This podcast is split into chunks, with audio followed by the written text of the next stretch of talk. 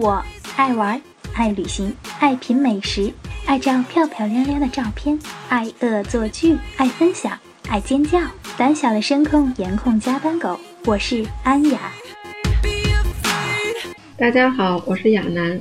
欢迎亚楠。亚楠坐在我面前是一个特别文静的小姑娘。那亚楠呢，旅行经验呢也是比较丰富，曾经是花了将近三个月的时间，是旅行了哪里？呃，旅行了欧洲的十七个国家，大部分集中于北欧，然后西欧，然后还有南欧。途中的时候是一直是以就是一种穷游的状态在游览吗？对，一直穷游，背包沙发客，因为完全没有花过住宿的钱嘛。啊，一分都没有花过是吗？没有。然后主要去别人家，你提前申请好去别人家，然后注意点礼节啊什么的，不要给大家弄得特别脏。然后，嗯，比如说。回回馈一下房东，带点小礼物啊，或者说，呃，做个饭呐什么的就够了。他们外国人嘛，毕竟虽然外国有中国餐馆，但是还是就是大部分是以炒面为主，就不是特别的中国餐的味道。有的店就连西红柿炒鸡蛋都没有，所以有给他们做过西红柿炒鸡蛋最简单的，然后做过烙饼啊，包括饺子啊什么的。他们应该还是蛮喜欢。对啊，对，就说很奇怪，这是什么东西啊？都没有见过，和披萨有什么差别？差别大了。我们中国的饮食文化多么博大精深啊！那我们先聊聊你刚才说的一个沙发客的经历哈，在欧洲这个申请沙发客这方面有什么经验可以分享给我们吗？其实说实话，是一个人去申请会比你带一个朋友去申请的话，这样子被邀请的可能性会比较高。就被接受的可能性比较高，然后一个女生，然后要注意就是，南欧的话是其实是男房东比较多诶，但是尽量是为了安全嘛，尽量去申请女房东，然后然后外加要不然如果没有女房东的话，就去申请老人，然后呃如果在写申请的时候，就是我有一个朋友，嗯，其实我在沙发客不算特别的老。就是今年刚加入的沙发客，我有一个朋友，他早就加入沙发客。他说我平常写一百封申请，有一两个接受我就已经很不错了。但是我就很，我真的是很幸运啊！我今年刚加入，就是相当于是我的沙发客是这个资料是没有任何评价的，就是别人也可能不太信我。然后，但是我就是把我的资料都个人资料写的都满满的，然后就尽量的就找人，然后给别人。写东西的时候，就写申请的时候，写的都特别多。就比如说，呃，你的这个房东，你的条件是什么呀？你有哪些喜好呀？然后我有哪些喜好呀？再把我自己介绍一遍，然后相当于找到我们的共同点，这样子会吸引有个房东就觉得，哦，我收留你，起码对于我来说也有一些帮助。就比如说我收留你了，我也是对相当于一个打开一个文化的大门，我来了解一点。比如说荷，我会。对荷兰的文化比较了解，或者说我对中国的文化比较了解，或者比如说我爱健身啊之类的，他们都会比较感兴趣，找到共同点，找找到他们感兴趣的，然后就申请的话成功率会比较高。所以我当时申请北欧四个国家，嗯，多少个城市倒是没有具体数过，大概申了五写出去五十封邮件，有二三十封是同意。而且其他的有回复我说，嗯，比如说不在呀之类的，但是每封都有回，都不像我那个朋友他的回复率那么低。他人品是不是有点差？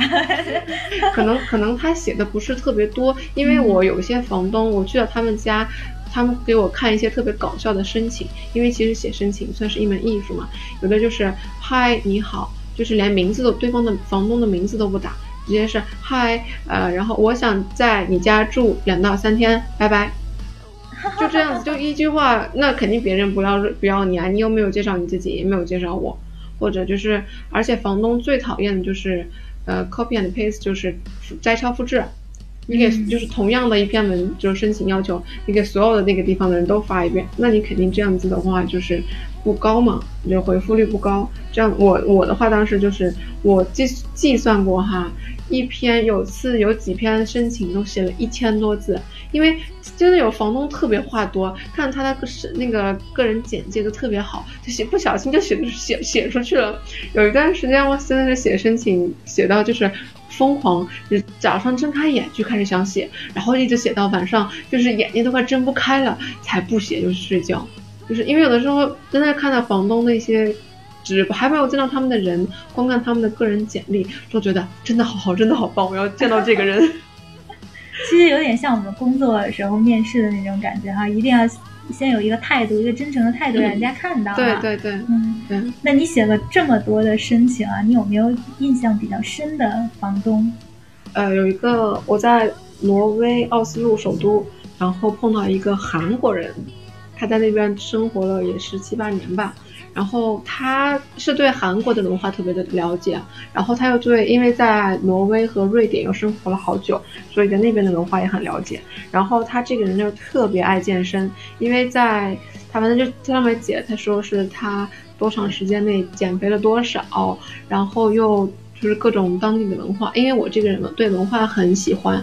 然后看到他的那个简历之后，然后我就跟他说：“哎，我跟你说，我中国的文化怎么怎么样的？比如说，我们中韩文化有好多相似的地方呀，嗯然后吃的也很多相似啊。就揪的某个菜都解释了好久，然后又说啊，我也在健身啊，然后我每天一定要跑步啊之类之类的。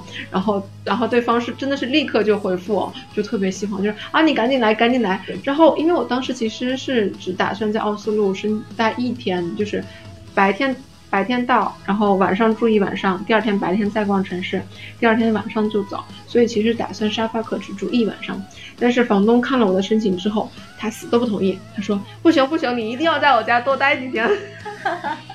他说我我给你付房付车费也行，你要多待几天。这也的确是一个交朋友的好方式啊。是的，是的，是的。就我交了几个朋友，现在都还在联系的。就感觉他们真的很好。就在挪威认识了另外一个，他也是在游全世界，他是个巴西人。然后我们在挪威碰到了，他说我前两天刚给他发了信息，他因为要来中国嘛，我就问他你到底啥时候来呀？他说啊我明年，一开始他计划的是明年初，然后他说哦可能要明年夏天，我在欧洲待的比较久。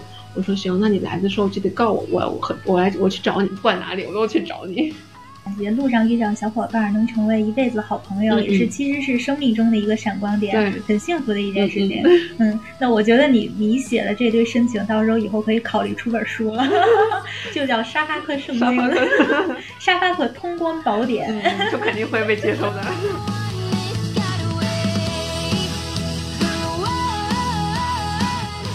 刚刚有说到一直是申请的沙发客嘛？那申请沙发客有一些网站知名度比较高的有 Couchsurfing。那除了这样的网站之外，你还有没有一些其他的渠道去申请呢？Couchsurfing 是很多人都知道的，后来是 Become 也是一个网站，但是可能在欧洲不太流行，我也就没有注册。在中国好像有看到，因为我的那个 Couchsurfing 上它有几个状态嘛，表明要不然你是接收。呃，顾客人的，否则第二个状态就是，呃，我愿意和你就是可可啊，第二个状态是可能接收，要看看时间啊，或者是看人。然后第三个就是我不接收客人，我只想和比和你说，比如说在城里边，呃，见一面，陪你逛个圈啊，或者喝杯茶啊什么的。然后最后一个就是我不接受客人。我在回了国之内就是已经半个月了嘛，然后我的状态一直都写的是接收客人。我在沈阳一直接收客人，但是完全没有人任何人给我发申请，而且我在沈阳那边附近的话，也没有任何人，就是没有什么很活跃的沙发客主，房东没有。然后我是刚刚，我是今天早上在北京这边，因为手机有一个就是搜你附近有什么沙发客的活动，然后我终于，我终于终于回国第一次看到那边有东西的。今天有一个长城的免费，就是一起大家一起游长城。在沙发课上一个活动，然后也蛮多，就是比较活跃的房东。我觉得这里还还是北京好吧，一边房沙发也是嗯蛮多的。主要是这边可能就是接受这种事物的人相对来说会多一点，然后沈阳可能那边知道的就少，然后认同度肯定就更低了一些了，对。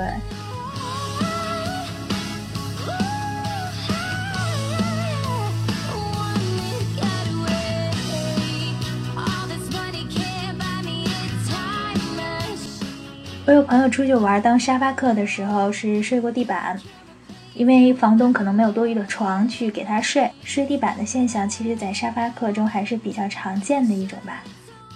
有有，我有一次我在我在哪里？我在维也纳，我的房东其实是一个大一的新生，他住的是宿舍，然后你知道单人间的宿舍特别挤嘛，只有一个单人床，外加一个窄窄的过道，然后外加一个书桌，他的房子就没了。然后呃，他当时。下面写的说是只能睡地上，我当时是申请了几个，但是感觉这个人特真的这个人特别好，特别好。然后他的简他那个申他的个人简历简历上特别好，我就说我一定要住他家。我当时没有想哎睡地板就睡地板吧，虽然其实我说实话我没睡过地板，留了这么久没睡过地板。然后然后去了他家之后，然后也混得比较熟了之后，我就说能不能我睡床你睡地板。那是个男生还是女生？男生，然后他就睡地板了。主要他是男生，我觉得如果你是个爷们儿的话，你这么求他，估计也没有什么效果。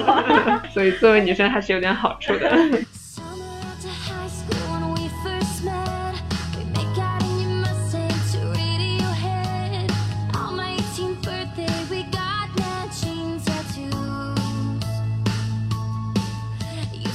刚才有提到的，比如说。嗯，自己申请会比较容易被接受。嗯，然后女生申请的话要注意，呃，最好申请女房东。如果没有女房东的话，最好是老人，这是第二个选择。除了这些，还有没有提其他的要特殊提醒？呃，要要提前和房东一直保持联系，就是比如说你一个星期，其实一个星期不算，就是差不多的时间吧。比如说我一个星期之后要去某个房东家住，那房东接受了我，之间还有一个星期。之间不是说每天都要和房东保持联系，都说最好的隔那么两三天和房东发个信息，然后偶尔聊聊天，因为毕竟一个星期之后你和房东要睡在同一个屋子里面，就还是要多了解一下这个人，他的个人简历上的那那个界面上可能会介绍这个人，但毕竟是很官方，而且是。呃，可以说什么？我可以说我是一个很漂亮，或者是很丑，或者说我对我对新闻很了解。虽然我完全不知道新闻这个剪片到底是干什么的，我可以这么介绍。但是你要通过和这个人聊天，你才知道这个人到底什么样的人。然后如果能问他要到除了沙发和其他以外的任何联系方式，嗯，就是公共主页，或者是比如说在国内有微信啊，在国外有脸书啊，都不能要到，然后去了解一下这个人。毕竟个人安全还是要注意一下的嘛。另外一点，挑房东的时候尽量不要挑住所太偏的地方。那你有遇到过危险的情况吗？嗯，在瑞典有遇到过，然后是当时主要是我也没有和他特别联系，是因为我本来是有一个中国人接受我的，然后他提前大概两个星期他就已经同意了。然后提前一两天的时候，他突然告诉我说，我不能被不能让你来我家住，因为我要学习，没空。我就那没办法，我就赶紧立刻又重新找，所以就没有时间就是挑那么多，又挑了个亚洲的男士。我那个地方呢，他住所又偏，从市中心到他家只有一趟地铁，然后还要坐半个小时，在国外半个小时内已经很大很远了，然后。嗯，就地点又偏，我又不太了解这个人，又是个男的，然后当天晚上就发生差一点发生，嗯，不愉快的事情，然后导致我之后还去报了警，反正也要注意一点吧。